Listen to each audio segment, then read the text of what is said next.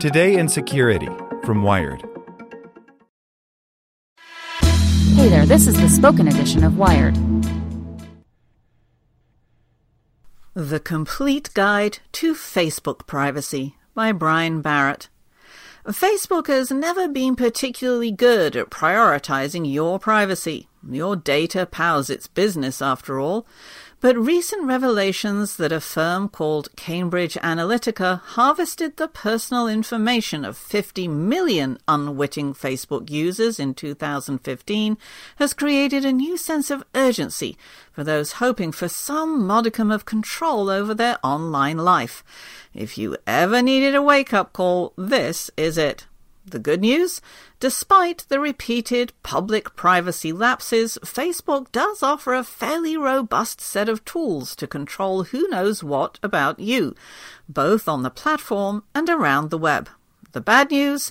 Facebook doesn't always make those settings easy to find, and they may not all offer the level of protection you want. But fear not. We'll walk you through the steps you need to take to keep advertisers, third party apps, strangers, and Facebook itself at bay. And if, after all that, you still feel overexposed, we'll tell you how to walk away entirely.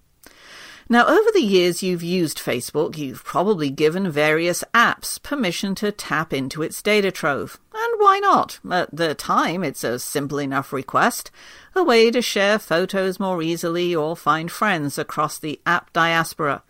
But in doing so, though, you're granting developers deep insight into your Facebook profile and until Facebook tightened up permissions in 2015, you were also potentially letting them see information about your friends as well. Cambridge Analytica scored all that data not from a hack, but because the developer of a legitimate quiz app passed it to them. So, time to audit which apps you've let creep on your Facebook account and give the boot to any that don't have a very good reason for being there. And that's most of them. On a desktop, or you can do this on mobile as well, but it's a lot more streamlined on a computer, head to the downward facing arrow in the upper right corner of your screen and click Privacy. You're going to spend a lot of time here today. Now go to Apps and gaze upon what your wanton permissions granting hath wrought. Well, okay, so maybe it's not that bad, or maybe it is. I have friends who discovered well over a dozen apps lurking within the logged in with Facebook pane.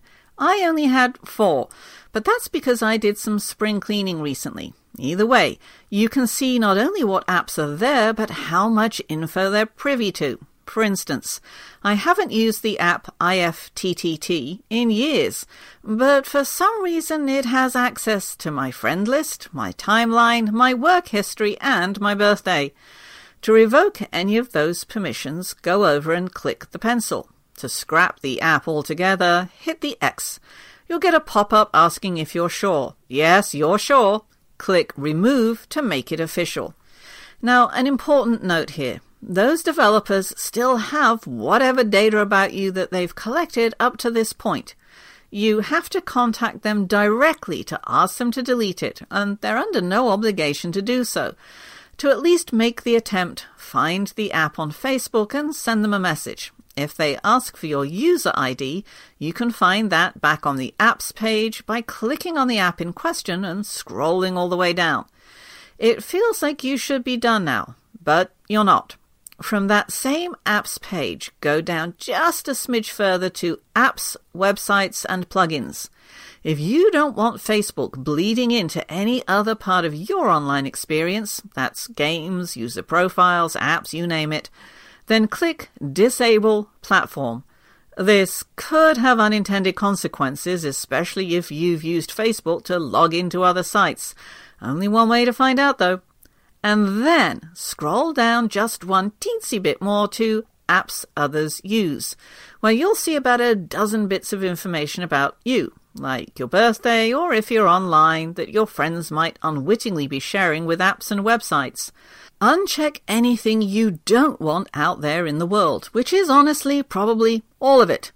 Okay, now you're done with apps, but there's still a lot left though. Go back to the settings panel This time head to Ads, which you'll find right below Apps.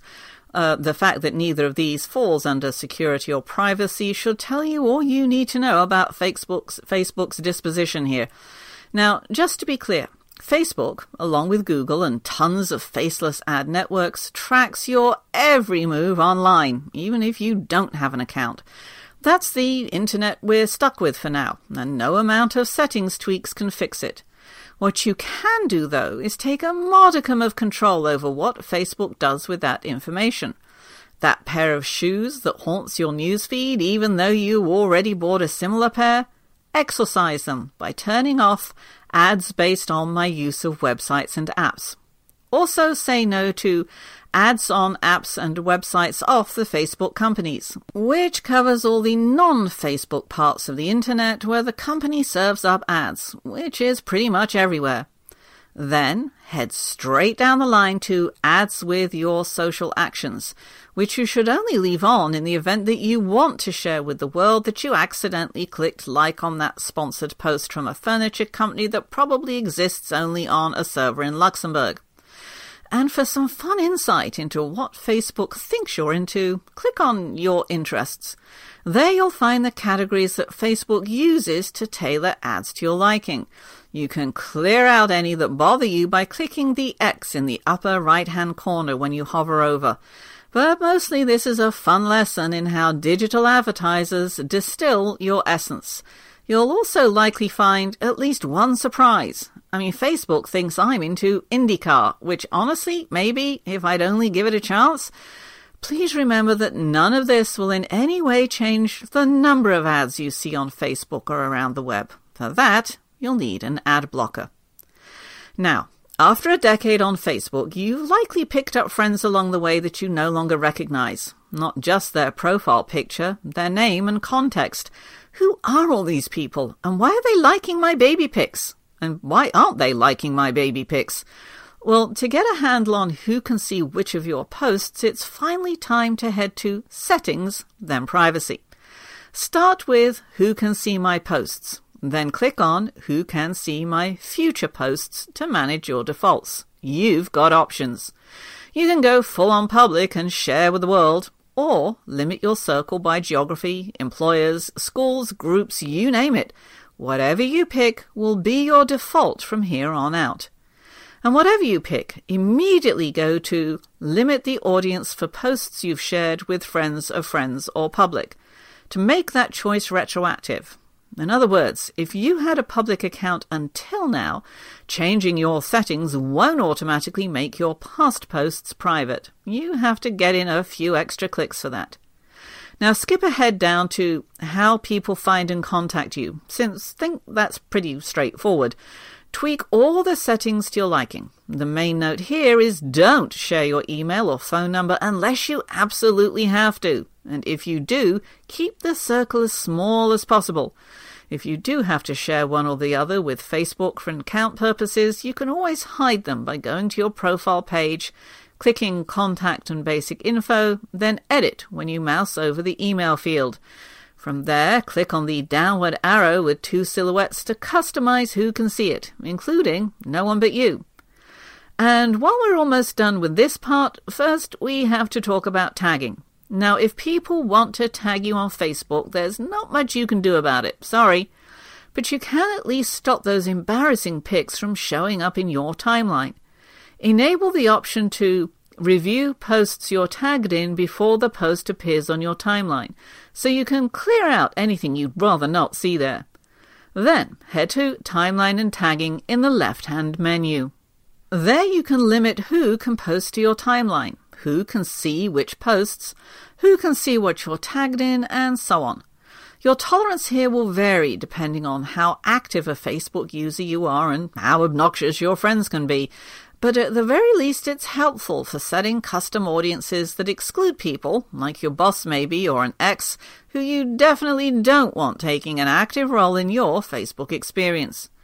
To test out those changes, head to Review what other people see on your timeline where you can see what your account looks like through the eyes of a set of people or a specific friend.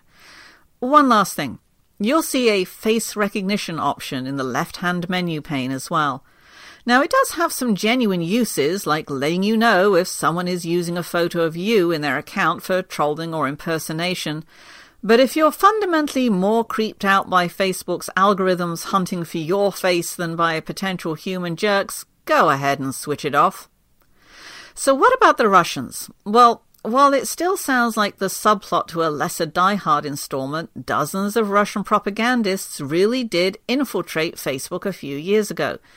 Did you follow or like one of their accounts? You can find out for sure, assuming that Facebook doesn't once again upwardly revise the number. And then find a way to get that link in front of your aunt. Y- you know which one I mean. Now, by this point, it's a trope. You have a casual conversation about umbrellas with your roommate, as one does, and a few hours later, umbrella ads flood your newsfeed. Surely this means Facebook's using your smartphone's mic to eavesdrop, right? Well, no, sorry. As we've explained before, and others elsewhere have investigated, Facebook's not actually hijacking your microphone. For starters, it would be wildly impractical, not only to sort through all that data, but to figure out which words meant anything. Besides, worrying about Facebook eavesdropping distracts from the far more concerning fact that it doesn't have to. The things you and your friends do online, and where you do them, and when and how, and from what locations, all form more than enough of a profile to inform ads that feel like Facebook isn't just listening in on your conversations, but on your private thoughts. So, please do feel better about the mic thing, but much, much worse about the state of internet tracking, targeting, and advertising at large. If even scrolling through all of these settings tweaks has left you exhausted, much less actually implementing them, you do have a more efficient option pulling the plug altogether. Now, before you do this, first, do recognize this won't solve all of your online ad woes. You'll still be tracked, targeted, and so on across the web, both by Facebook and other ad networks. They'll all have that much less info to work with, though, so that's something. And second, if you do decide to go through with it, think about downloading your account first. There's no reason to lose all those photos and statuses and such. To preserve the memories offline, head to Settings, then General Account Settings, then download a copy of your Facebook data and click Start My Archive. Facebook will email you with a download link when it's ready, which you should pounce on, since it'll expire eventually. Okay, all set? So here we go. Head back to Settings again, where you'll start in General.